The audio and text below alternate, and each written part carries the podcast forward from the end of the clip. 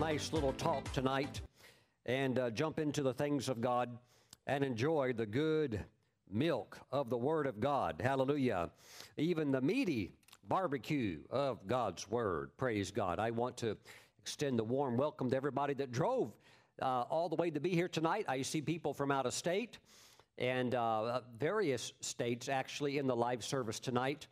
And I even believe we have somebody that traveled all the way from California, drove, praise God. Yes, I see the hand up back there in the back, drove all the way from California, didn't fly, drove, praise God. Amen. We have people from Maryland, people from Texas, and so forth, and our local guest as well, praise God. And so nice that we have you watching as well, praise the Lord. Glory to God.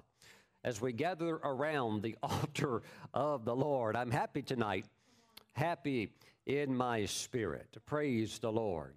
Glory. Can we just pray in the spirit for a moment tonight? Hallelujah. Right where you're at watching, just pray in the spirit. Glory. Glory. Be happy tonight. Be free tonight. Relax. Let the Lord make a way tonight for you. There may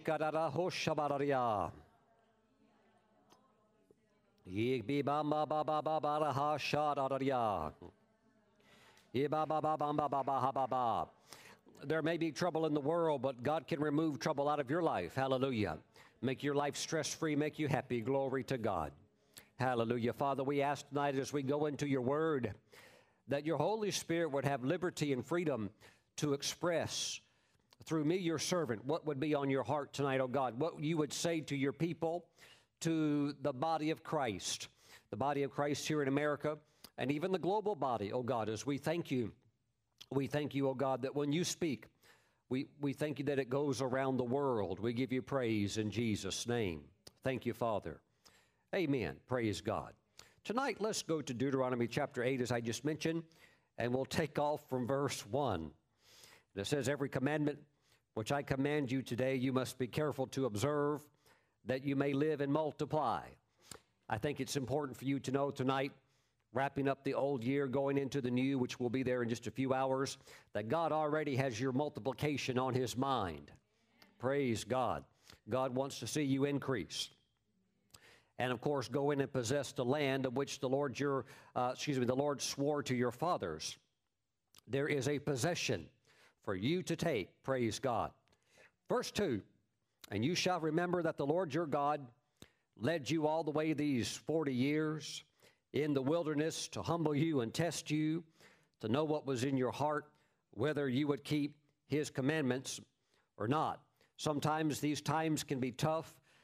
Sometimes the desert experience, we wish it could be over sooner, but there are certain things about our life that God requires us to go through. There are times when you can't take a shortcut. There are times when you're not allowed an exit. There are times you wish the rapture could just take place right then, right now. But for some reason, God didn't push the red button just yet. So you're still here. All of this is for your development and, of course, for mine as well. Hallelujah. So we rejoice in the test and in the trials. It's in these periods we find out what's in us. God already knows, but I think he gets a kick out of us discovering who we are in the mirror of the Word. Hallelujah. Verse 3, so he humbled you, allowed you to hunger, and fed you with manna, which you did not know, nor did your fathers know. Well, that will certainly bring a humbling real quick when you run into things that are bigger than you have the ability to solve. Praise God. You know, if you ever find yourself in a place like that, it's really not the devil. It's actually God. And I need to let you know it's not bad. It's good. Hallelujah. I got one somewhere over there in the middle. Praise God. But it's still the Lord who delights in this experience of us really learning in life that there are some things that are bigger than us, that there are some things that no matter how strong you think you are, that unless God comes in, nothing's ever going to change. And it can, honestly, it can be very, very humbling to admit that we are not as strong as we think we are. We are not as intelligent as we think we are. We're not as smooth or sophisticated as we think we are. And you bump up against this thing that's called God. And he's like, I'm here anytime you want me to help you, but as long as you keep on trekking your way. You know what? It can be a very, very humbling experience, especially when you run out of food. How about that one? When you don't even know where your next meal is going to be at, and you know you're out in the middle of a desert with 3 million of your neighbors, and there's no grocery store. And you're just like, when is this going to be over with? And God doesn't let you get out of it. And it keeps going on. Another day of waking up, and you're thinking, you know what? This another situation. When is this going to end? Praise God. It's all for the purposes of God, and it's all the end result for the glory of God. Can you say yes? Yes. Hallelujah. Now, he does it that he might make you know. Sometimes we don't know it, so he'll have to make us know it.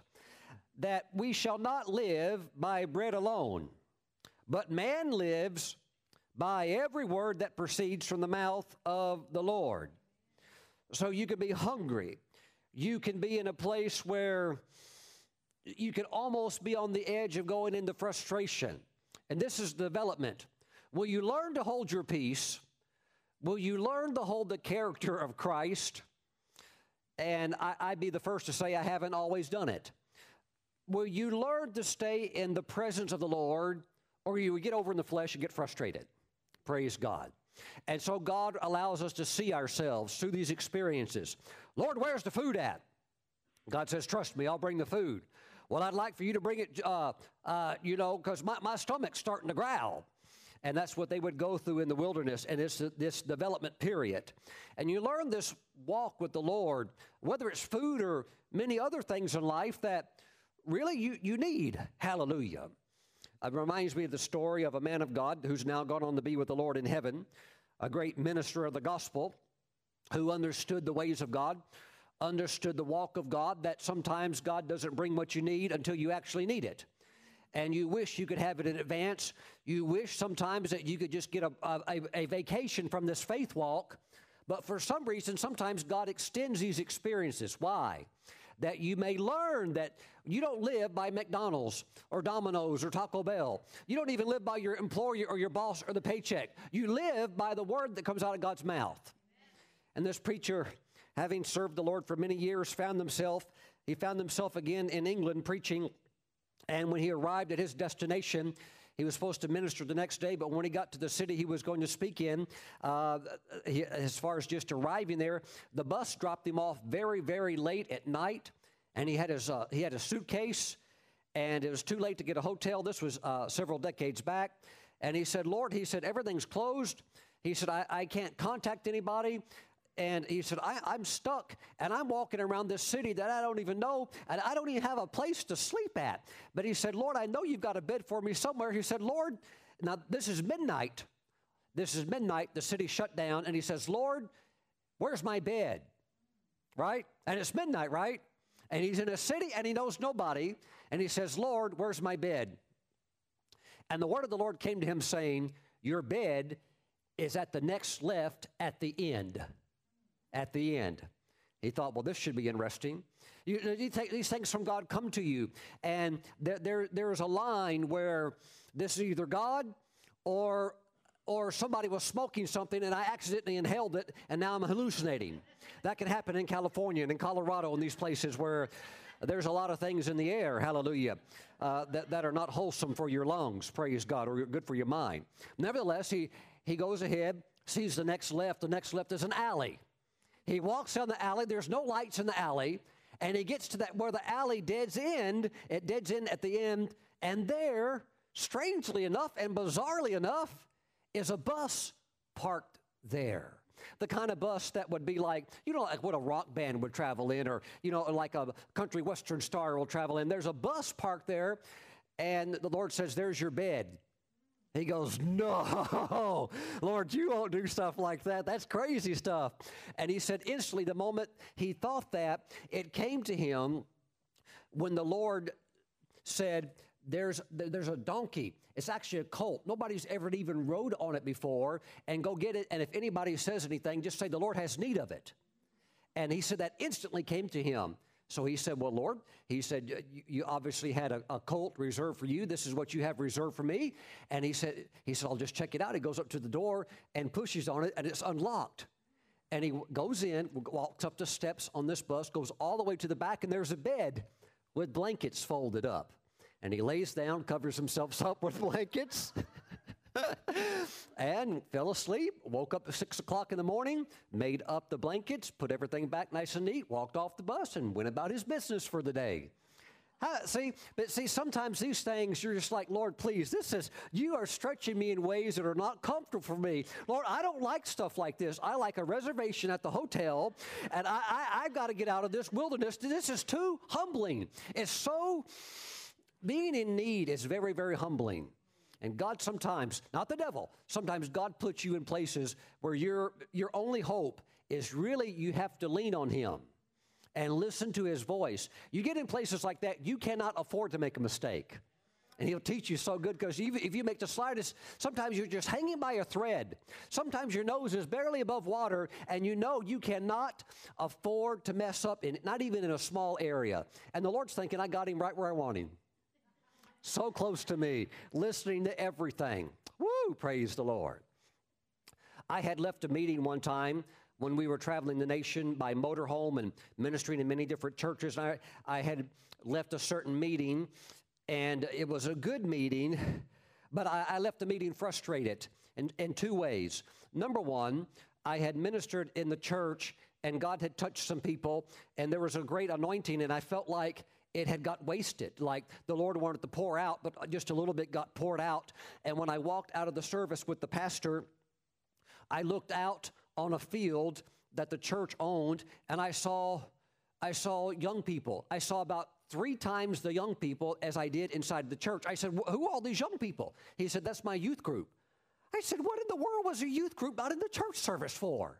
I said, I could have gotten every single one of those young people filled with the Holy Spirit. I'm not saying like this is something I do. This is something God does through me. I'm just saying I'm good at that. Why didn't you bring them to the service? Oh, I never thought about that. And they're just out there goofing off. Goofed off the whole night. Didn't even come to the service. It was like a goof-off night for them. And I'm like, why didn't you get them in the service? And he thought it was like no big deal. No big deal to get baptized in the Spirit. I'm like, well, for me, it was life-changing, and it was just, the Holy Spirit was grieved inside of me. So I left the meeting grieved, and I also left the meeting somewhat disappointed in the sense that he didn't prepare for me to come. He didn't prepare prayerfully, but he also did not prepare in the sense that let's make sure we take care of the man of God because he does his full time for a living and he's got a family, so we should give him something that would at least cover his budget for the week. Well, it maybe covered the budget for like 20 minutes, and that was it. So here we go, back out on the road, and I'm driving a full-length, Class A motorhome, and this is not like I'm driving a little Toyota Prius. I can't fill it up with $8 of gas. This thing takes a lot of fuel, and so I leave the meeting, and I'm just thinking, well, I hardly got anything out of the offering, and it's already been spent. Just getting a few of the basics that we need and stuff like that. I said, Lord, I don't even know if I've got enough gas to get to the next meeting. These things are so humbling. They're so uncomfortable, but they're so good for us. This is when you learn God. This is when you learn to listen to the Lord. And I just kept driving, watching the gas gauge go lower and lower. And I don't have any more money. Kelly doesn't have any. There's no cookie jar stashed anywhere in the motorhome. And we just drove. And I eventually said, I've got to pull over. If I don't pull over, I am literally going to run out of gas. I actually think I was running on fumes. So I pulled over and came into a gas station, and you've cut it really close when the needle is below the E, right? Because you think, okay, there probably are, I can run in a little bit on fumes, but when you're below E, you can't drive comfortably. You're nervous, you're perspiring, you're thinking, oh, Lord. And I said, I can't go another mile. I'm going to have a stress attack. I got to pull over and relax. And so I pulled over, pulled up to the gas station. I've told the story before, but I could see the gas station attendant look out the window. And, you know, obviously see me pull up, you know, because mainly just cars around. And I pull up with this big motorhome, and I'm thinking, I have no money. I have no credit card. I have nothing. I said, Lord, what do I do? And I just felt, stay calm, wait for the word of the Lord to come. And the word that came to me was just be still and wait. Some things you have to fight and contend in faith for. When I say fight, I'm talking about the fight of faith. Other things, God just says, you don't have to fight this battle. Just sit down and relax. I'm like, well, Lord, this feels really weird, sitting down and relaxing. I mean, is the gas going to, like, come out itself and fill up the tank somehow? I mean, are you, like, transfer it over? I didn't know what to do. And Kelly just kind of looked at me, and she was just waiting for me to get some insight from headquarters. And so she went to the back and helped Abigail with her homeschool at that time, because that's how we did school. She was homeschooled while we traveled. And so I sat there, and my cell phone rang. And it was of all people, it was a ministry partner in California. And she said, Stephen, what are you doing? I said, well, I'm just driving around and preaching and things like that. Just, you know, I'm about the Lord's business. She said, that's wonderful. She said, you know, I was just praying, and I just sensed like you needed some money. I said, praise God. You did. How about that? Praise the Lord. She said, yes. She said, I want you to know that I've got an envelope with the check in, and I'm going to take it right now, and I'm going to put it in the mail. I said, God bless your heart. Praise the Lord. I said, you know what? I really do believe that you pray and God answers prayers. And I said, would you perhaps do me a small favor? She said, well, what could I do? I said, instead of you taking that to the post office and mailing it, could you get in your car and drive as fast as you can and take the cash, and don't do a check, take cash and deposit it in my bank, in my account? She said, yeah, I can do that. I said, good. I said, grab a pen and a paper. Here's my bank. Here's my account number, which is why we have B of A, because they're all over the nation. And you can't get some little local bank, because then you can't go anywhere else when you travel. So she went there, and she said, I'll take care of it. So while she's doing that, I just go out and start cleaning the windows on the motorhome, you know, cleaned all the windows and cleaned the wheels and stuff like that. And still no gas or anything like that. And she called me back in about, 17 minutes. She said, Stephen, the cash is in your account. It's good now. You can use it now. I said, praise the Lord. I said, sister, you're such a blessing. Hallelujah to me. And, of course, as unto the Lord. And I said, I appreciate that. She hung up the phone, and I got out of the motorhome, took my ATM card, which now should have money in it, and I put it in the thing and went right through. Praise God. I filled the whole tank up, and then I topped it off. I went inside the gas station, bought a Dr. Pepper, bought a whole thing of Cheez-Its and beef turkey and all the things that you shouldn't eat that clog up your arteries. Praise God. And got back in the motorhome, and I was on the way to the next meeting. But, you know, things like that, you just like, God, please stop doing these things to me.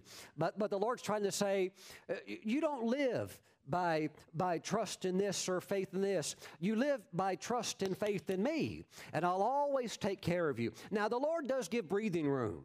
It's not like you could maybe like just do that over and over again. And at the same time, if there were grace, you could, if you need it to, because who knows what's going to happen in the end times. And there needs to be a reliance really upon the Lord. Should anything else that would be naturally stable go down, we have no need to panic, because the Lord is well able to take care of us, even if he has to feed us with manna. It's no big deal. He's done it before, and he could do it again. Praise God. So God has the ability to take care of us. But, my friends, it's very, very important to understand this statement. Man lives by every word that proceeds from the mouth of the Lord. So what we have here is a proceeding. It's going out. In other words, God right now is still speaking. Did you know that? He is still speaking today. And that's why I'm going to stand here tonight. In just a moment, I'm going to share with you the prophetic word that I believe God has given me to encourage you for the year 2018. But as you and I both know, I cannot give you last year's word. Why? Because last year's word proceeded then. And what's proceeding out of the mouth of the Lord now is a different word. Why? Because you're in a different season in your life. Hallelujah. Praise God. 1993 was a good year, but I can't go back and get the tape and replicate that and just refeed you that again. Hallelujah. Now it's all the word of the Lord, right? But it's different between what is he saying now? What is proceeding out of his mouth right now at this moment? And that's what we want to pick up on tonight, because really you live by the preceding word. You govern your life, the way you structure your life and the things that you do and what it is that you pursue. You structure that and go after what God says now, what's coming out of his mouth now, not 1942. Yes, it was a great year, but what is he saying now? Praise God.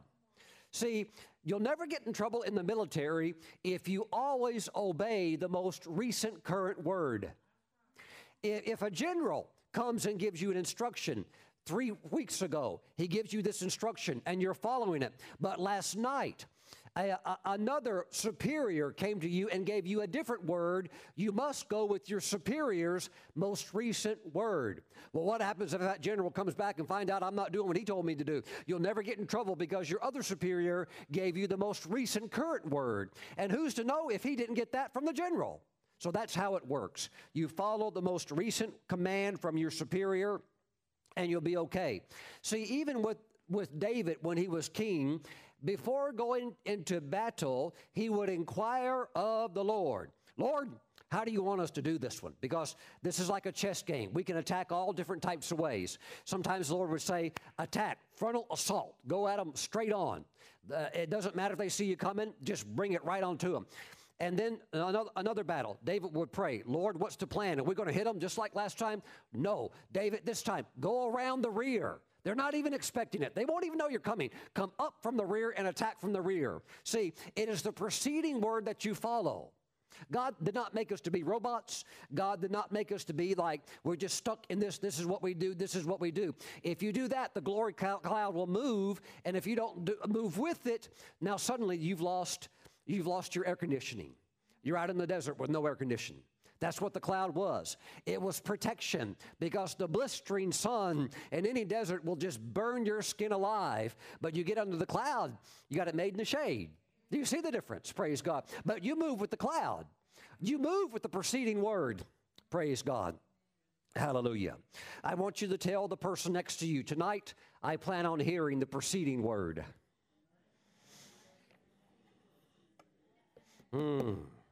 Tell the person on the other side, tonight God's going to say something to you. Hallelujah. And those of you that are watching by internet, right where you're at, the Holy Spirit will be speaking to your heart, revealing to you the deep things of God. Get ready, because the preceding word is going to come right into your belly, right into your most inward man. Hallelujah. And you will be infused with the knowledge of God, of what God would say to you in this hour. Praise God. Let us go over very briefly one more time to Matthew chapter 4. This is similar, but I just want to touch this before we jump into the, tonight's main content material. Matthew chapter 4. Praise God. Lord, we give you praise tonight. And you can just come on down to verse 4.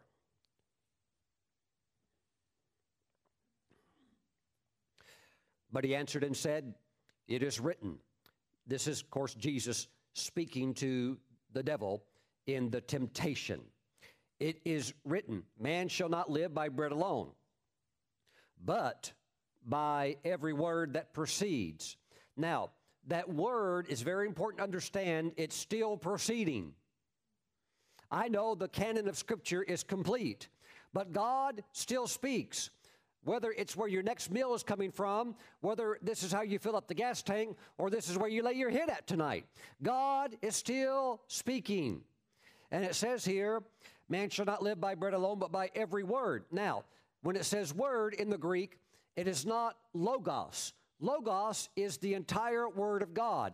But when it says word here in the Greek, it is the word rhema, R-H-E-M-A. That means a living word. What is a living word? It's my definition of what God's saying right now. Hallelujah. Hallelujah. In 2018, it's a new season in your life, a new time for your life. What does that mean? It's time for God to talk to you. Hallelujah. Now, anytime that word comes to you, it builds faith. Anytime you hear from God, it builds faith. I remember one time years back, it was right on the cusp of New Year's Eve. This was years ago. I found myself in Tulsa, Oklahoma, and it was in the afternoon. That night was going to be New Year's Eve. It was the afternoon, and I had so many challenges. I was still traveling on the road full time, and I still felt like, and a little bit like we were the Israelites crossing through the desert, where the scorpions, the snakes, the rainstorm, almost anything could go, the enemy surprise. And I mean, I would drive this motorhome and the fuse would break. I would drive this motorhome and something would go wrong with the fuel pump. I would drive the motorhome and then wake up in the morning and find out that it just wasn't able to handle the winter conditions and something else had broken or something like that. I mean, stuff was coming at me always from all the different directions, and I just felt like, Lord, I just feel like I need a break. I need your strength. I need your strength. I felt weak. So I did in a case like that, you have to do something very spiritual. I was at my oldest daughter's house, so I decided to do something very spiritual. My oldest daughter and Kelly and Abigail and all the others, they were out doing something. I was at the house by myself, so I did something deeply spiritual. I turned on ESPN 2, and I watched The World's Strongest Man. I don't know why. Sometimes you just want to do something mundane where you don't really have to think. You don't have to exercise this. You can just sit there and watch and think, that's just really cool. So these big men would lift these mighty weights, and they had this one man that he was going to do the deadlift, and he was going to attempt to lift this, Herculean-type lift, and he takes the wrist wraps, and they're wrapped around his wrist, and they're wrapped to the bar, and with all of his might and muscles bulging, a man that was probably 3 times my size, he begins to lift, and he pulls, and he pulls, and he pulls so hard the wrist wraps snapped, and they broke, and the weight fell to the ground. And right then, Kelly and all the others pulled back into the driveway, and I turned the TV off. I didn't want them to know I was watching something so unspiritual, praise God. No, I'm just joking. I didn't care, but I just felt like I need to quickly turn to the Word. God wants to speak to me. And I opened up the Scriptures, and there it seemed like a verse just lifted up off the pages of the Bible in 3D. And it was basically a verse. I'm going to paraphrase it to you. It's like, I have broken the strap. I have broken the bond. And it just all came off of me. It all came off of me. Any fear about this or that. I just got so infused with faith that I launched into that year, and it was a phenomenal year for us, praise God.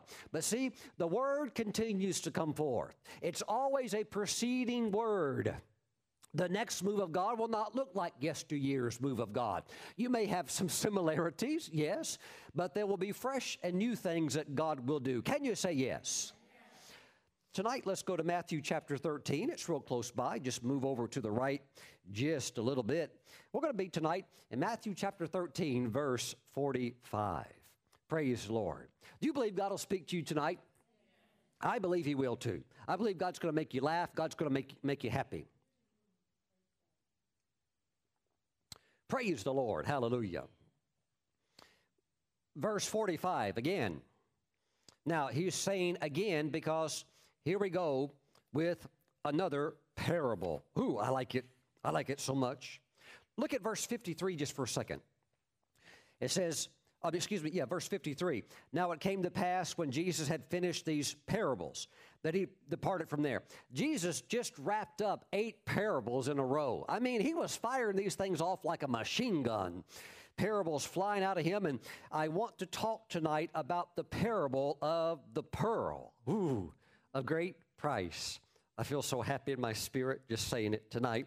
But I want you to understand as we go into this a little bit about the nature of Jesus and why He gave parables and what His intention was of sharing these parables. Here in verse 45, it says again, the kingdom of heaven. Now, first of all, I want you to understand Matthew, the gospel writer, uses the phrase kingdom of heaven over and over and over again. He does throw in the expression kingdom of God a little bit, but mainly he is a kingdom of heaven guy. When you read the Gospels, of particularly Mark and Luke, they prefer to use the phrase kingdom of God. Please understand from a theological perspective that both of them are the same. There's not really any difference there. They are basically both the same. You can interchangeably use them, flip them around. Matthew actually does that at times. So the kingdom of heaven is like a merchant seeking beautiful pearls. What is this? This, my friends, is a parable. Jesus, in the context of his preaching here, has already taught the parable of the sower. He followed that with the parable of the mustard seed. You know, the little bitty tiny mustard seed. Then he went on to the parable of the leaven. He didn't stop there, but launched right into the tares of the field parable. And then the one right before the pearl was the parable of the treasure hidden in a field. I like that too. Then, of course, here tonight, we're going to look at what's known as the great pearl of tremendous value and price, followed by the parable of the dragnet. And all in all, in his ministry teaching, he taught 35 parables that we know of. One of my favorite ones is the parable of the unjust judge in Luke chapter 18, which is a parable about prayer. But here tonight, we are going to briefly look at this parable of the pearl of great price in the context of what God has already predetermined will manifest in your life in the year of 2018. Praise God. Glory to God. Now, a parable is a very short story that has within it a hidden meaning. It's not a literal story where in the sense this actually happened. It is a story that is created to reveal a hidden meaning.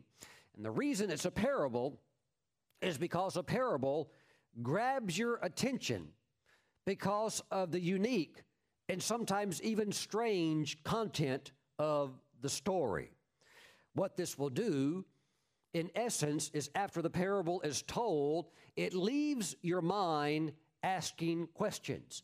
And that's the whole purpose of why the Lord taught parables, to get you to think.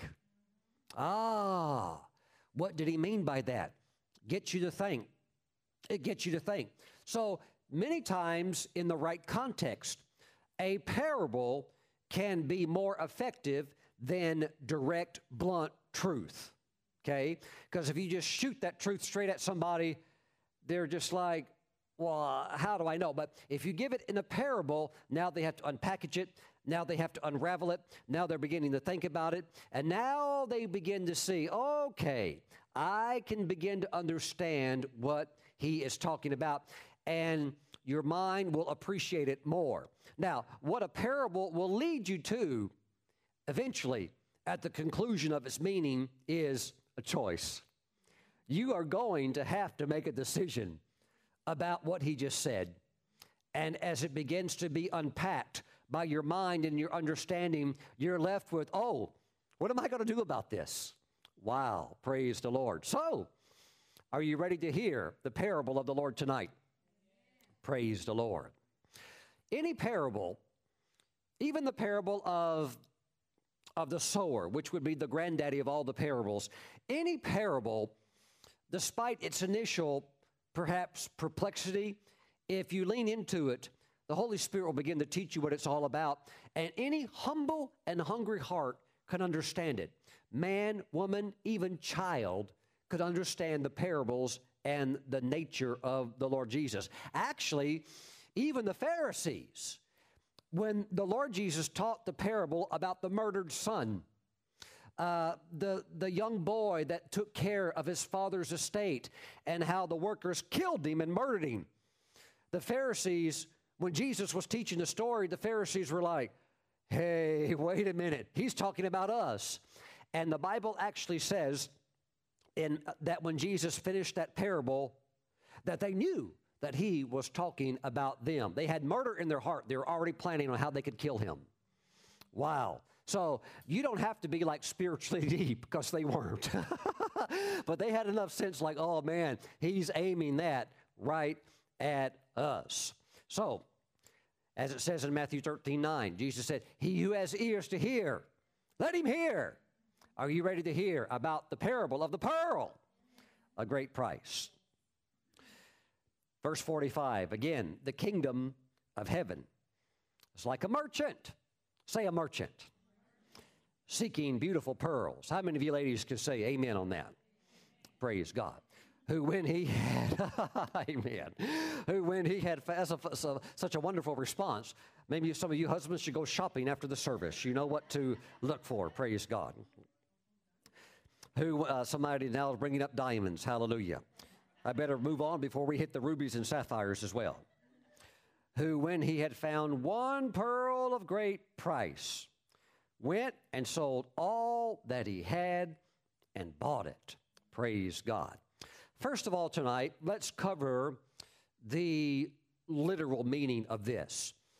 Parables can have several meanings, but there is a key meaning that is most heavily implied. This would be the evangelical, biblical study, seminary-type approach, correct interpretation. Can we cover that one real quick? Because that one is beautiful.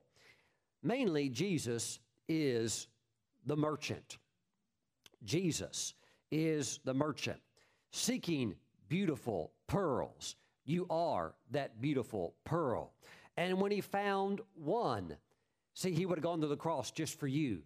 If you're the only one, even living in the future, no matter what time frame you would have lived in, he'd have done it all just for you, okay?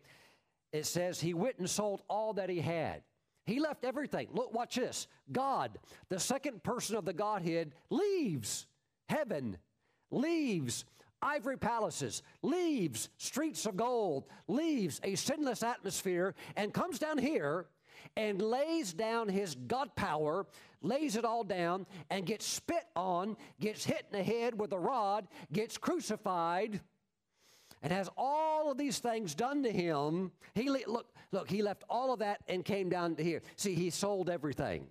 Do you see it? He gave it all up so that he could buy the pearl. You're the pearl. He paid for you with his own blood. Woo, hallelujah. You are the precious gem in his hand. Praise God. You are, in a sense, his beautiful pearl. Now, here's what's amazing. Unlike other gems, such as diamonds and rubies and all of these other beautiful things that are out there, pearls are produced by a living organism, such as an oyster or maybe even a clam. How many of you are not kosher and you like these types of things? You know, it reminds me of when the Apostle Peter and the Apostle John finally finished their ministry on earth and they went to heaven. And the Apostle Peter, arriving at the gate, realized that the whole gate was made of a pearl. And he said, "John, beloved John," he said, "that is one big pearl." And John said, "Yes." He said, "You can only imagine how big the oyster was." Praise God. Amen. Now just think, if you like to eat oysters, what you can have on your table when you get to heaven. Some of you like scallops. Some of you like scallops and oysters wrapped in bacon. Wow, can you imagine how big the pigs must be in heaven? Praise God. Praise the Lord. Well, now, the process of a pearl begins with an irritant. The irritant that comes into the shell can literally be one single piece of sand. One grain of sand. It could be also an invading parasite that's microscopically small. But whether it's a little tiny grain of sand or something else that somehow got in there that wasn't supposed to get in there, what happens is when that irritant comes in, the oyster begins to protect itself by excreting a layer over that irritant, and that layer is called nacre. Sometimes we know it simply as mother of pearl. And therefore, the oyster, through pain and suffering over a period of time, begins to form out of that irritant an object of great beauty. The irritant is actually changed into a gem a pearl of great worth. And so in a similar way, we, as an irritant, as even a parasite, due to our sinful nature, God loved us so much that he sent Jesus to die for us, that as we put our faith and trust in him, the blood of Jesus would cleanse and cover over us, just like the nacre coming over the irritant. And gradually, we have been made beautiful by the grace of the Lord. The change is instantaneous as we're born again, but God begins to work on character. God begins to work on content. And when he's all done, look what the Lord has made. Praise God. How many of you like what God has done? So you can see what the kingdom of heaven is all about, how much God really loves you and I. The truth, the extent of what he went to purchase us and buy us and make us his own. But just like so many other things in the Word of God, there are layers. One theologian said that within every Scripture, there are 7 layers of truth. I had an older friend who is now in heaven, Dr. Wade Taylor, and I could have Bible studies with Wade at his house. He and I would talk, sometimes stay up till 2 o'clock, 3 o'clock in the morning. He'd literally just fall asleep right there in the Lazy Boy recliner, and we'd just, wake up later, pick right back up where we left off at. But we would talk. We could literally, he and I could look at one Scripture, and I could look at the Scripture and say, this is the standard evangelical interpretation. He would look at it and get something totally different. I would get the literal. He would pull the spiritual. And so today, one of the reasons I also pull the spiritual is because that began to rub off on me. I began to see, yes, I see what the Lord's saying, but I also see that this parable has another aspect that can come and just hit you with the full force of the truth. Can you say yes? And so from a prophetic perspective, going into the new year, I want to share this with you. Again, the kingdom of heaven is like a merchant. All right, let's go prophetic interpretation. You're the merchant this time. Jesus has already been the merchant. This time, you're going to change shoes. This time, you are the merchant, okay? Seeking beautiful pearls. I want you to see yourself tonight in this new year seeking a beautiful pearl. Perhaps you start at your neighbor's garage sale and you see all different things. I know people look for different stuff. People are still looking for another copy of the Lost Constitution. They say they're worth millions and millions of dollars. Well, there were only, I think, 7 printed or handwritten out, and they've discovered 2 of them, and now that it's probably 240 years old, I wouldn't count on finding the other 5, praise the Lord. But nevertheless, you could be looking for costly pearls, praise God. So you begin to search. You begin to search, and you don't find it. You don't find it at the garage sale. You go, you hear there's a big garage sale down in Charlotte, and so you go down there and you look. Nope, not there too. And then you go to Texas, and then you go here. You go to Seattle. You go to New York, and you're looking for your pearl. And you just say, you know what? It might not be here. So you get on a plane and you travel to the Middle East, and you hear that Dubai has a good reputation. You look there, you don't find it. You go to India, you look there, you don't find it. You travel throughout Europe, and you don't find it. And you come back home, you come back home, and you're still looking, and you're still looking, and finally you find it at the pawn shop right down the street. How about that? Isn't that amazing? The guy didn't even know he had it, and you find it. My goodness. But here's the thing. You search, and you search, and you find it. And upon finding it, what you have to do in order to obtain it is you have to go and sell all that you have in order to buy it. Now, what is your pearl of great price? It's the destiny calling that God has on your life in this now season of what he wants to bring forth in your life right now. That's why you must be keen to the preceding word of the Lord, what God wants to manifest in your life now. Now. There are some things maybe you thought 20 years out. God says now. Let that soak in for a moment.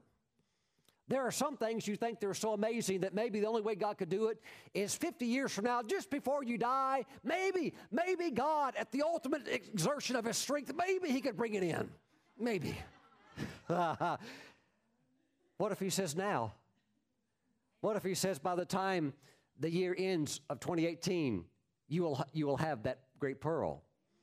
See, some of you, I don't know if I want to hear that preceding word. Well, let's talk about it tonight. Can we talk about it? Your pearl of great price is the destiny, calling, and manifestation of what God wants to do in this now season of your life. Praise God. See, maybe you're a scientist, but you don't want to just be a scientist in a sense where you punch the clock, go in, go to work, and you're done, and you're glad for weekends, and that's all there is to it. No, maybe you sense that God has a destiny calling on your life to solve an incurable disease, that you really do believe that God could give you the formula to be a blessing to humanity. I'll never forget the time that I had such a severe case of poison oak that my skin, now what, I'm not exaggerating this, my skin swole to out to here. It looked like I had elephantitis. And I just scratched and itched. And as you know, with poison oak, you can scratch. One guy said he scratched so much he got steel wool and scratched. But the problem is that the oil from poison oak, poison ivy, it goes beneath your skin. It's just like a tattoo. So you can scratch all you want. It won't go away. And so I had poison oak so severe. This was maybe about, almost 20 years ago. I had it so severe. I was in so much pain on both arms. All over. And I was in agony. And so I got on the internet and found a very fledgling company that had a product that promised to get rid of your poison oak, watch this, in 1 minute. Not treat it, not Calmanol or something that you know, not powder, you know you just suffer, but you got the 3-week cycle. No, it promised to get rid of it in 1 minute. And the only way you could buy it was to buy it. It was very expensive, and have it shipped overnight. That was their only option. You couldn't buy it and say, well, I'll wait 5 days. But see, what they realized is everybody's in torment. Everybody's happy to pay overnight. And I was so desperate, I said, I'm going to get this, and I'm going to try it. But I don't see how in the world this could get rid of it in 1 minute. Well, it arrived the next day. Overnight shipment came in. I took it, and I did exactly what it said, and in a minute, all the oil was gone. I said, oh, my Lord, it's gone. Skin begins to go down, and I gave it one more treatment about 2 hours later just to make sure there was no residual way down in there, and it was gone. And today it's a global company. It's all over the world. Today that product you can get in any pharmacy in America and almost in the world. It's absolutely amazing. It's on every shelf. In every Walmart, not on every shelf, but every Walmart will have it. Every pharmacy will have it. Well, 20 years back, when this was still new, I was so excited that I got on the phone and called the company. And I said, I just want to speak to somebody, and I just want to thank this company for this amazing product. And the lady that I called was like in a room. She said, well, that's so interesting that you called. She said, the developer, the owner, the CEO of the company is walking by right now. I said, please stop him. I want to thank him personally. And I said, sir, I want to say thank you for this amazing product. It's like a miracle that you could actually get rid of poison oak within like 30 seconds. It's gone. He said, well, I have to give the glory to God. How about that? He said, I'm a chemist. He said, God gave me the formula to unlock what's called urushiol oil. That's what's in poison oak, poison ivy, and all these yucky things. He said, God gave me the formula to get it out instantly of anybody's body. I said, I'm a minister. I said, could you explain to me how God spoke to you and told you how to do this? He said, yes. He said, I was at my house. Remember, I have a chemistry background. I'm a chemist. I was at my house, and I was sitting on the toilet in a very relaxed state. And suddenly it dropped into my spirit from heaven. The code, the chemical formula. And God gave it to me. I took it to the laboratory, developed it, and found out it works. And today, I'm a multimillionaire, and I just wrote the check to pay off my pastor's church. Praise God. How about that? How about that? Destiny calling. Not just a chemist with a destiny assignment. You see the difference. somebody's going to get their assignment, their Pearl of Great Price this year. Amen. Praise God. Not just an engineer, but an architectural engineer that says, let's build a better building that can withstand earthquakes, that can be more energy efficient. I'm not just in to get a paycheck. Come on, let's do something. Let's do something that glorifies God and leaves a mark on culture and humanity and makes the world a better place. And through this, God be glorified. An inventor who's just, you know, not looking for something. It's just maybe he can get some kind of invention to make some money, but that has a heart that says, I want to make the world a better place for people so that God may be glorified. And you have something that somebody like Thomas Edison, you know, who develops the light bulb.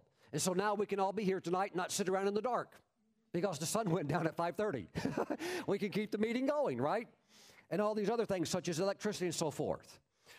But a destiny assignment, whatever your career field is, whether it's science, engineering, military, whatever it is, military, you're just like, you know what? God's got something in my destiny. I'm not destined to be a private for the rest of my life. There's something, there's a pearl, a great price on the inside of me. Why do I have a desire to try out for special forces? See, why do I have a desire to maybe join the CIA? You know, maybe I would make a really good spy. Praise the Lord. Praise the Lord. What is that? You're starting to discover there's a pearl of great price in you. And you're the merchant. And you're hunting for it. And you're going to find it. And I believe by God's grace, you're going to bring it forth in 2018. What about ministry? What if you're in ministry and you say, you know what, it's great to do the work of the ministry, but I want to do something also in a sense special. And so you have the preceding word that directs you and guides you. And you had a man like Paul Crouch who heard a preceding word come out of the mouth of the Lord, and it said one word, satellite, at a time when this was all new technology. And he realized God wants His word broadcast around the world through the medium of satellite. So he raises up a network, and although he's gone, the work continues. Souls are still being saved. You had a man like Oral Roberts who had a dynamic healing ministry, a global healing ministry. But yet he says, Lord, I think there's something more. Is there another pearl in there? Is there a pearl of great price? And God's got to reveal there is. There's a whole university on the inside of you. How about that? In the middle of prairie land, where there's nothing but sagebrush and dust, now stands a university. While he has gone on to his reward in heaven, his reward continues to be accumulated. Because people are still graduating, men and women are still being raised up and being sent out to touch the four corners of the earth as spirit-filled businessmen, businesswomen, and believers. Praise God. What is your pearl of great price? It's that thing deep inside of you that's your core destiny calling. Are you hearing me tonight? It's the thing that when you feel discouraged, when you feel flattened by the difficulties of life, when the winds of adversity blow against everything that you try to do, and the devil tries to push doubt and peddle unbelief, and you feel weak, and God reminds you with a whisper, and He gives you that glimpse. It's that thing that gets you back up that says, oh, I have this crazy idea that God's going to do this. I'm not going to give up. And there's nothing else that will do that. But the moment you touch that, it's sacred. That only God can put that in you. And it will never go away. It will never go away. And that is the thing that God wants to bring out of you. I remember I left a meeting one time, very discouraged. I felt the pastor really kind of did some things out of envy, I thought. I couldn't even really figure out why he did the thing to me that he did. But it hurt my feelings. And most of the churches I've gone to and ministered, they're wonderful. And things are glorious and wonderful. But this pastor, I mean, God moved in the service. And the more God moved, I think the worse the pastor treated me. It didn't make any sense.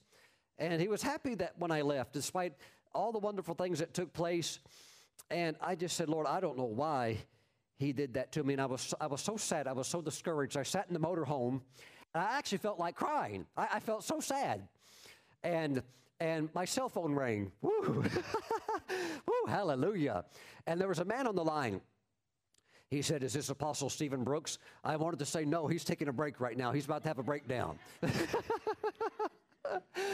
I said, "This is Brother Brooks." He said, "This is Apostle so-and-so from Texas." He said, "You don't know me, and I don't know you. God just gave me your phone number. I've never spoken to you in my life before, but God called me to call you and to tell you that this is what he's going to do for you." And he told me what God is going to do, and I tell you what, I went from flat. I wasn't just flat. I was on the negative end to just going through the roof, going through the roof, going through the roof. And that one thing has followed me for years. That one thing has followed me for years. See, what is that? That's the pearl of great price. And it's in every one of you. It's different, but it's in every single one of you. It's that thing that will get you up, that if you just keep going, God says, "I'll do this for you." Hallelujah. Okay, 2018 is the year of your pearl of great price. Hallelujah. I don't even know how to title the message. 2018, the year of the great pearl. We'll get it figured out. We'll put something on the YouTube channel. Okay? But this is your year of that great pearl coming forth. I know you thought it was 22 years from now. Something is going to happen this year. That's pretty wild, actually. That's pretty wild. That's a pretty wild thing. I think some of you, either you had written it off, or you just thought, you know what, it's so far out, why even paying attention to it? I actually believe that if you would dare to believe the Lord, it will come forth this year. Praise God. Praise God. This is your core destiny. It's your uniqueness. It's your personal stamp that God has intended you to bless humanity with. Nobody ever could do what you're going to do, this unique, special thing. Hallelujah. I'm not saying you're going to be the first person on Mars. Okay. I don't know who's going to put their foot on the planet first. But I do know that there's something inside of you that nobody else can do what you do. Hallelujah. And as this comes forth, it is going to be a great, great blessing to many, many people. Okay, so here's what you need to know tonight. 6 things that you need to know for 2018 in order to obtain your pearl of great price. Are you ready? Maybe I could stretch them out so we could talk about them slowly all the way to midnight. No, that's too long. That's too long. It's too long. Praise God. I'll work my way through them, and we'll just end wherever we end. How about that? Praise the Lord. Here's what you need to know about obtaining your pearl of great price. Number 1, it will require your full commitment. And if you're not willing to make that tonight, you will not see your pearl. I'm not trying to be the naughty messenger boy, trying to discourage you. I'm just trying to be real with you. If you're not willing to make a full commitment, you will not only not see it this year, I don't know if you're ever going to see it. Why? Because of the nature of the parable. Look, when this guy found it and realized it, that's mine. That's I've been looking all over the world for this. I've been looking for decades with this. This is what he did. He went and sold all that he had and bought it. And if you're not willing to completely sell out to God's plan for your life and God's call for your life, then you cannot have that high calling. You cannot have the fulfillment of that destiny. Matthew 16:24, Jesus said, "If you want to come after me, this is all you have to do. Deny yourself. Take up your cross." Lord, can't we substitute something besides the cross? Maybe like a bag of candy. You know, we do need some energy for this long walk. You know, maybe instead of the cross, maybe like Gatorade. Can't we put something else in there? No. Deny yourself. Take up your cross. Come on. Follow me. Wow. Let's do this together. Let's see the fulfillment of your highest calling in me. That's what the Lord is saying. So you may, in a sense, now I'm not saying tomorrow, "Oh, I'm so fired up, Pastor Stephen, tomorrow morning, it's garage sale time. I'm unloading everything, because tomorrow I'm moving to the Republic of Congo." Follow the preceding word. Follow the preceding word. See what I'm saying? If he doesn't say that, you don't have to do that. You don't have to do that, but you're going to have to push. You're going to have to push. Hallelujah. Paul said, "When I became a man, I put away childish things." And when you're pushing after destiny calling, you're probably going to have to lay down the Sony PlayStation.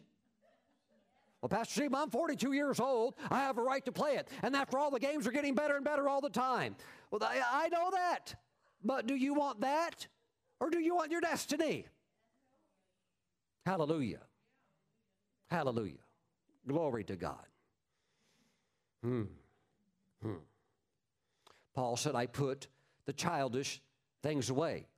I don't have time anymore to do some of these things. Not that there's anything wrong, not that I would even like to, but it doesn't fit in with my assignment. It would interrupt it, and I cannot do what God has called me to do if I'm over here tinkering around with all this other stuff. Number one, it will require your full commitment. If you're willing to do that and engage and lock in, you are a lot further along to seeing it manifest than what you even realize. Hallelujah. Praise God tonight. Number two is something that I've proven and I know will work for you. Number two, in order to manifest the pearl of great price in your life for 2018, you must be willing to walk the bleachers. Hallelujah. Let me explain to you what I'm talking about. Years back, I began to get a little bit of an inkling in my life that God not only has a ministry for me, but somehow by His grace, which goes beyond my understanding, I don't know why He would do it. It's by grace. It's not some of my works or effort or any of my doing. Somehow I'm beginning to get a glimpse that God has not just a ministry for me, but it's not only a national ministry, but it's actually an international ministry. And that I'm going to be called to the nations. And I got a glimpse of the pearl. It was really, at that season of my life, it was the pearl of great price that God wanted to begin to come forth in my life. And so, what would begin to come over me on every Sunday? It would start to hit me around by 5:30 in the evening. By 6 o'clock, it was almost unbearable. Go to the baseball area. There's nobody there, and walk the bleachers and pray in the Spirit and pray out your destiny concerning this pearl. Now, at this time in my life, 2018, that pearl has been manifested. But at that time in my life, I mean, that was just like the ultimate pearl. I couldn't see anything beyond that. That was something that was like a dream for me. I had no idea how God could do it, but I would go out on Sunday evenings from 6 o'clock to 8 o'clock and do nothing but walk on those bleachers and pray in the Spirit. No goosebumps. No like angel coming down with a baseball hat saying, we see everything that you're doing, and I'm journaling everything. We're actually standing on the bases invisible, but you can't see it. No, nothing like that. Nothing like that. Just a burning in me. Walk the bleachers, pray in the Spirit, and visualize yourself going to the nations, going to the nations, going to the nations. And so I began to do that. And I remember that I was invited to share my testimony at a little bitty diner. My testimony of how God had worked in my life at the Full Gospel Businessmen's Fellowship International, one of these little chapters at a little luncheon. And I shared my testimony. It took about 20 minutes. I sat down, and I got ready to eat my mashed potatoes and gravy. And a lady sitting a few seats over, she said, Brother Stephen, you're going to be on television very soon. I swallowed my mashed potatoes and gravy, and I said, praise God, that's good. And I thought, I don't see how. I don't know how, but I believe that'd be all right. Praise God. And within 2 weeks, I was on the set of TBN, and they were interviewing me about my testimony, and it went all over the world. It went all over the world. And so a phone call came in. Pastor Brooks, you must come to the nation of Uganda, and you must come and minister the gospel here. And so it began to roll. And the more I prayed into it, the more it began to open up. Nation after nation after nation after nation after nation. But you must be willing to bring the pearl of great price into your life by walking the bleachers. Will you do that? I got a silent yes over here. Hallelujah. I know the parable that makes you think. It makes you think. I can feel the power of the gears turning. Yes, but you have to be willing to do that in order for the pearl to come forth in your life. Pray out your destiny. Pray out your destiny, and you'll see it. You'll see that thing in your spirit. Yes, God, you're going to do it.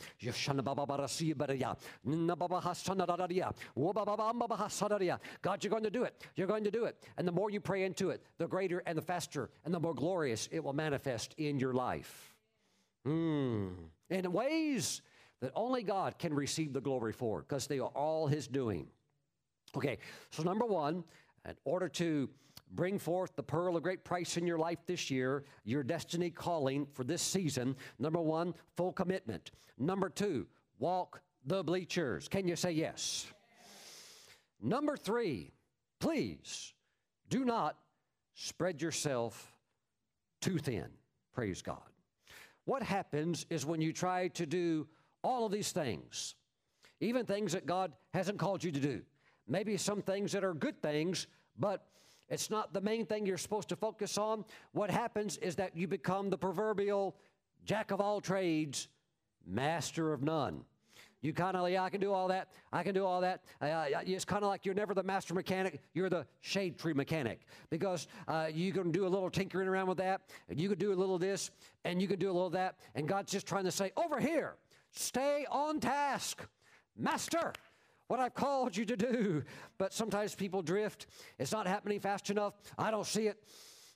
I don't know if God's doing it. And so we begin to drift into all kinds of things instead of staying focused and really extracting that anointing on what God wants us to do. Now, notice here in verse 45. Again, the kingdom of heaven is like a merchant. Okay. In context, this guy is a pearl merchant. He is a professional jeweler. He probably also has a section in his department store where you could also buy the latest Rolex watch model. Over here, he has a display for diamond rings for those that are getting engaged. So this is a guy that is very, very developed as a man of mercantile, or a woman who is a merchant. He's not trying to be a fireman.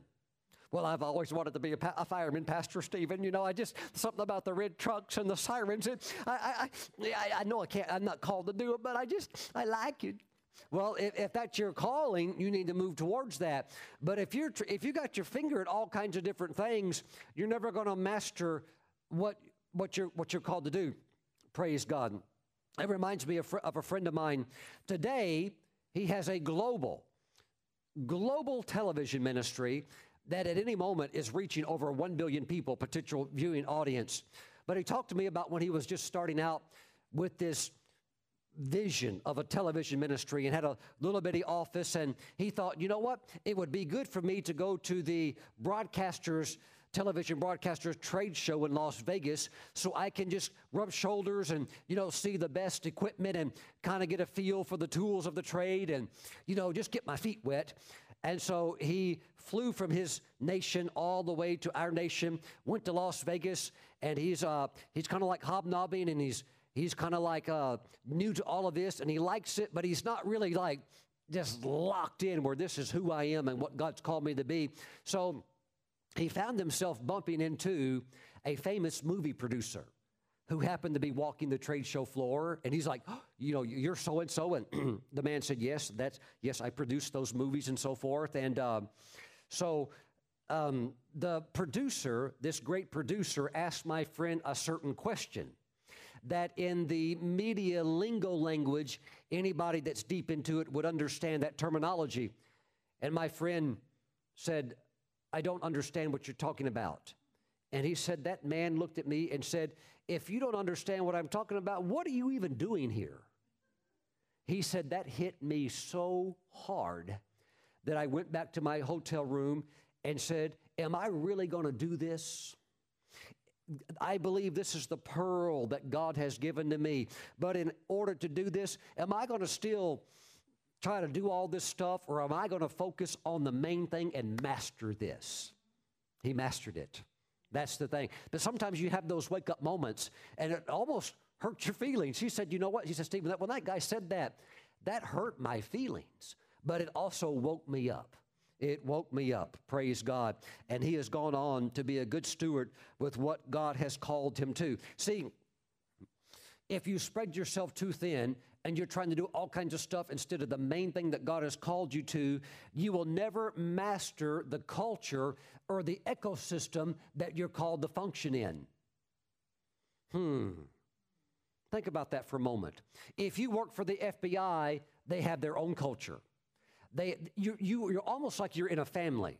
If you're in CIA, Secret Service, own culture. If you're in that, you know each other, you embrace each other. You are brothers in that society. If you're a fireman, you belong to a society of firemen. If you're in ministry, there is a ministry lingo, and once you get in it full time and get your feet wet, you really realize not only do you want to live right to honor the Lord, you realize everybody knows everybody. And you may think that minister pastors a church of 20 people, he's just a hillbilly preacher, but yet he knows everybody. He knows that man on television, he knows everybody. And if you go to his church and treat him wrong, it's amazing how everything is linked and there's a reputation. See, in your culture where you're at, there is its own ecosystem. And if you don't fully commit to your calling in that area, you'll never learn to master that. You won't learn the language, you won't know the style.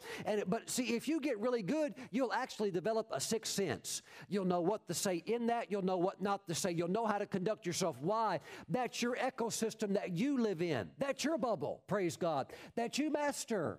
And you must learn that, because when they called for Joseph to come out of prison, the first thing they did before he ever came to Pharaoh, change your clothes. Well, hey, I ain't changing my clothes. I'm into the rough cut look. I mean, I like it that I'm kind of looking macho, you know, shirt shredded, muscles bulging. I like that. Well, no. You're going before the Pharaoh. He don't want to see you like that with your shirt all tore up and, well, hey, I like cut my pants at the knees. That's the way we do it in the prison ghetto, brother. Well, hey, but that don't fly, though, with those guys. No, you can't go in there looking like that. Ain't nobody going to tell me what to do. Then your pearl ain't ever going to be found, brother. Praise God. Now, if you're called into the skateboard culture, if you're called into the mosh pit, if you're called into areas where that is the ecosystem, you're good to go. Enjoy yourself. Push the limit. Hallelujah. But you have to understand culture, ecosystem. And then they said, shave. They had Joseph shave because the Egyptians detested beards. Ain't nobody gonna tell me to shave. I like this. This tells people I'm a man.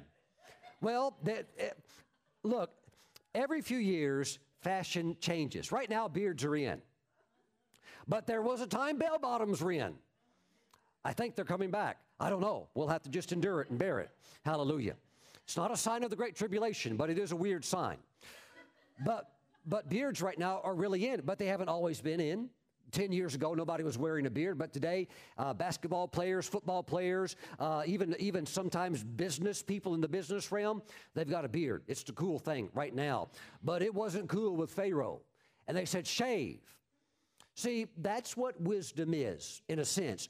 Wisdom is the ability to recognize difference. Recognize you're in a different ecosystem. Well, ain't nobody going to tell me what to do. Look, we're not trying to break your uniqueness, and we're not trying to make you a clone. We're just trying to say when you come into their system, they're different. When in Rome, do as the Romans do, or you'll never fit in, and you're going to lose favor. And if you lose the favor, they'll never listen to you. I don't care if you've got the solution. You're doomed from the start.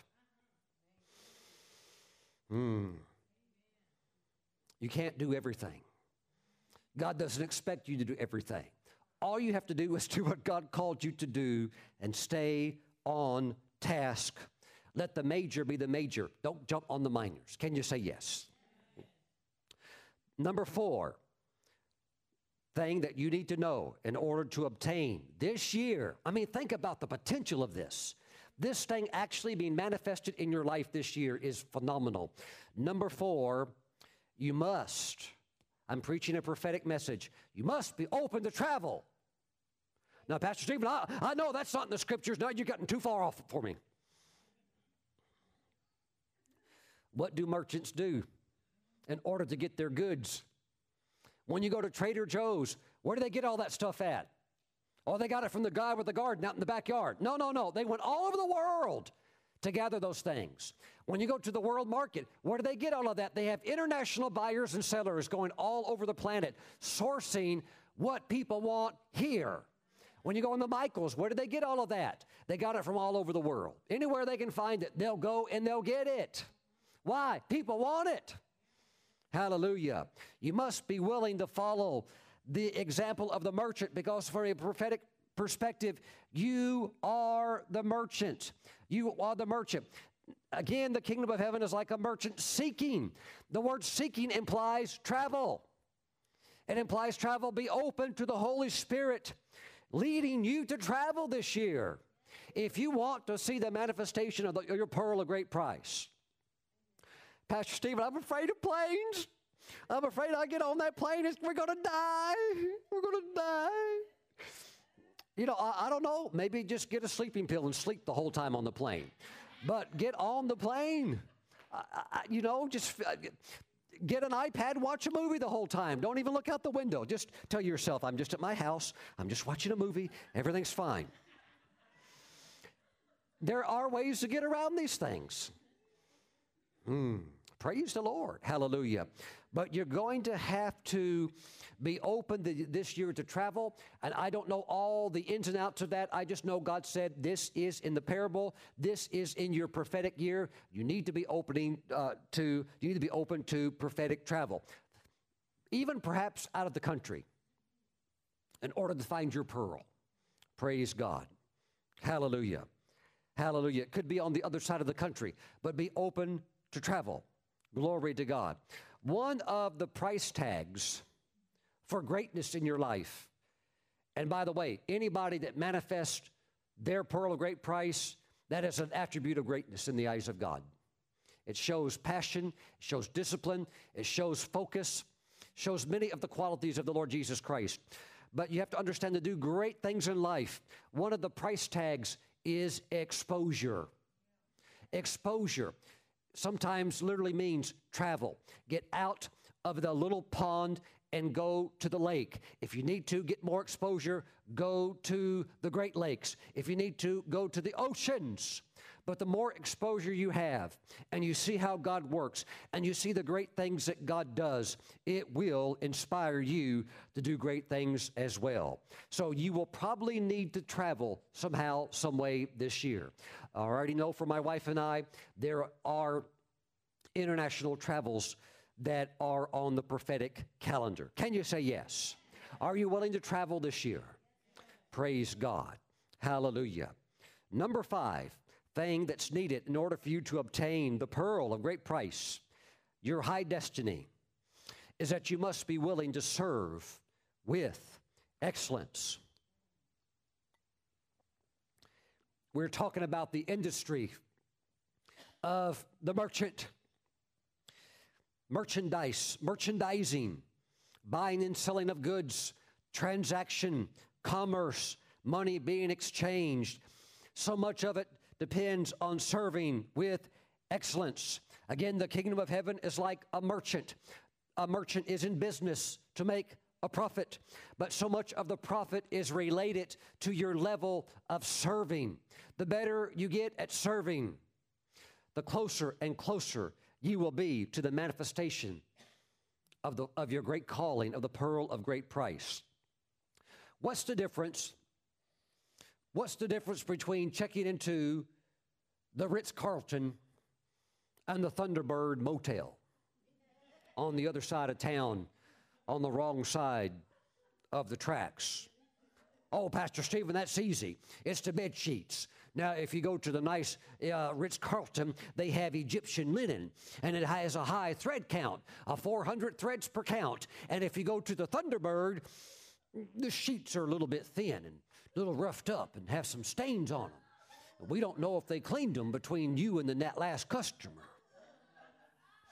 But it's not just the sheets, Pastor Stephen, it's the shampoo. Because if you go to the nice hotel, they put real floral extracts into the shampoo, such as lavender and things like that. And it makes you feel good when you wash your hair. But if you go to the Thunderbird, they give you the bar of lava soap. and it roughs you up, but you do come out clean at the end.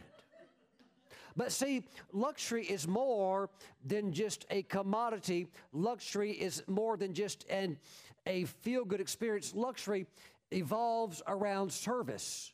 Because if you go to an area where there's luxury, what are you expecting? A much, much higher level of service. And you're paying for that.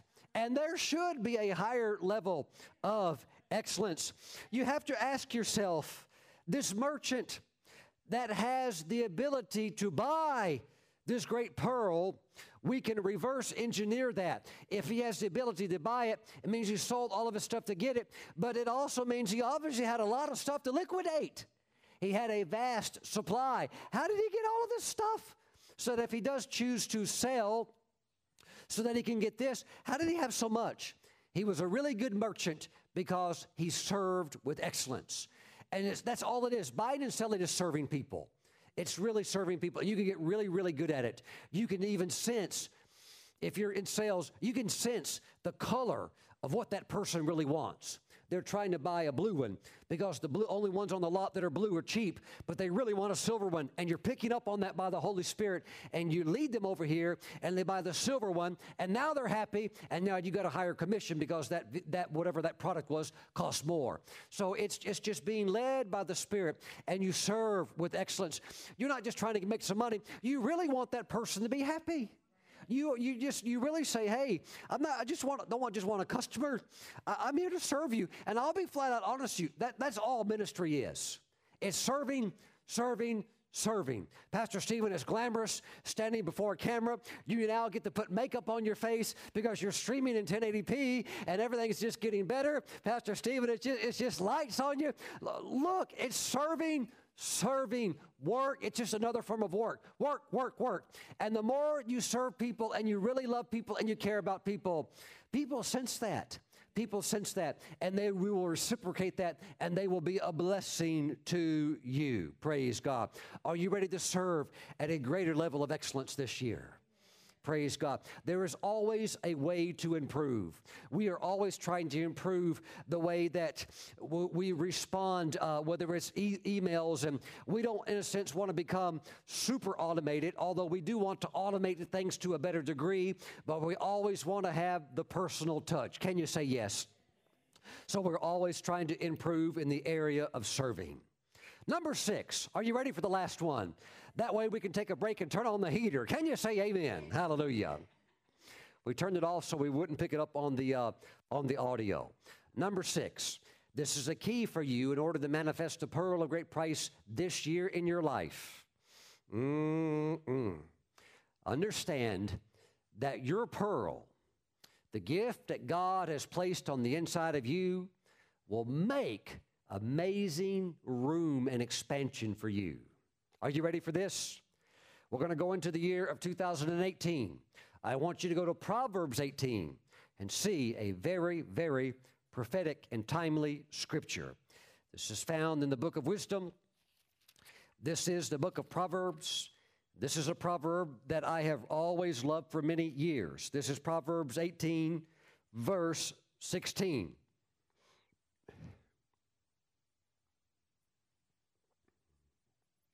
If you're there, say yes. A man's gift makes room for him and brings him before great men. The pearl, the great pearl of great price, of great value, your core calling, what God has on the radar for you in 2018. Will make room for you. I need you to know tonight, as I begin to conclude my message, that there is a pearl on the inside of you somewhere waiting to be discovered and manifested. And you need to discover it, identify it, bring it forth, and exercise the gift, the unique God-given gift that He has given to you. Everybody has a pearl on the inside of them. Everybody. And you discover it through your identity in Christ. You can never fulfill your true calling in life without knowing the Lord Jesus Christ as your Lord and Savior. Hallelujah. Praise God. But as you serve Him and yield to Him and live for Him, the pearl is spotlighted on the inside of you by the Holy Spirit, and you begin to bring it out and bring it into manifestation. The pearl, the gift that God has given you on the inside, I need to tell you right now, it's loaded, and it is super, super wealthy. It is a legitimate commodity, and you need to know that if you manifest it, it will bring you profit. Hallelujah. Praise God. Hallelujah. The pearl, the gift, is what you were designed by God to be known for. Hallelujah. Even before you were born. This was a touch, a calling He gave to you, an assignment to manifest this in your life. A man's gift, the pearl of great price, makes room for him and brings him before great men. 12 years ago, a fisherman was fishing off the coast of the Philippine Islands. He gets out in the water, quite a ways off from land, and he lets his anchor down, and he goes fishing. When he's completed his fishing, he says it's time to go back in the land. He begins to have the anchor pulled up, and the anchor won't move. It's stuck on something. Well, he's also a very skilled diver, so he dives all the way down to where the anchor's at and realizes that the anchor has gotten stuck somehow to a clam that is so big he has never seen a clam like this before. He works and dislodges the anchor, has the anchor pulled up, but he decides, I think I'll keep the clam. This is a huge clam. Gets the clam all the way back on the ship, gets back to shore, gets back home, opens up the clam, and can't figure out what he's looking at. But he realizes he's looking at something that no eye has ever seen before. He's like, this looks like a giant pearl. He doesn't know what to do with it. He doesn't understand the value of it, so he takes it and shoves it underneath his bed for 10 years. How about that? With the clam next to it. How about that? He thinks, well, maybe it'll bring me some luck. Maybe it did. His house burned down after 10 years. Stayed underneath his bed for 10 years, and he went away one day, came back, found out his house burned down. Well, in the midst of sorting everything out, realize everything's burnt to the ground, the only thing that's left completely unscathed is the giant clam with the pearl on the inside of it. So in the midst of his house burning down, people discover that, hey, what's that? Well, let me open it up and show it to you. I don't really know what it is. And he opens it up, and jaws drop. And a man comes out from the tourist industry who recognizes what it is and says, oh, my goodness. And it turns out to be the largest pearl ever discovered in the history of the world, valued at over $100 million. And now is a Philippine national treasure. My friends, there's a pearl on the inside of you, and it's what God put in you. And inside of that, the extraction of it, the manifestation of it, will bring you wealth, will cause you to stand before great men in your career field, great women in your career field. You'll meet people that you dreamed about meeting. Hallelujah. But it's up to you to bring it out. That's your calling. Would you be wild enough to believe that God could actually help you to manifest it this year? Starting right now, you've got 365 days to do it. And I really believe I'm going to hear some crazy stories before this year is out. I really do believe that as you engage in these 6 principles and work these, that before the year is out, you will have bought up that sacred special treasure. And you will say, this is the gift that God put in me. Hallelujah. Hallelujah. I'd like for everybody to stand. Praise the Lord. Glory to God. Isn't it amazing? If his house had not burned down, it would have remained hidden. But what is on the inside of you, God is going to help come out. It's going to bring it out. It could come out also through some things that could even be challenging situations that you face, but that anointing will arise in you. God will bring you out in the victory over and over and over again. Hallelujah. Praise the Lord. Father, we thank you tonight that you have spoken to us that 2018 is the year of the manifestation of the pearl of great price in our lives. That you are going to release empowerment for the manifestation of the pearl within your people. That thing that touches the very core of who they are. Father, we thank you. They know what it is. You're putting your finger on it right now by your Spirit. Hallelujah. Father, we dare to believe that before the year is out, that by your grace, by your power, you can cause this thing to come forth. All for your glory. So, Father, right now we just choose to look to you, set our hearts on you, and ask that you would do this so that you might be glorified, so that people might say, look what the Lord has done. Father, we thank you for a breakthrough anointing coming upon us tonight. Breakthrough anointing on everybody watching this. Breakthrough anointing coming on you tonight. Well, God's going to help you to break through. God's going to help you to break through with an empowerment.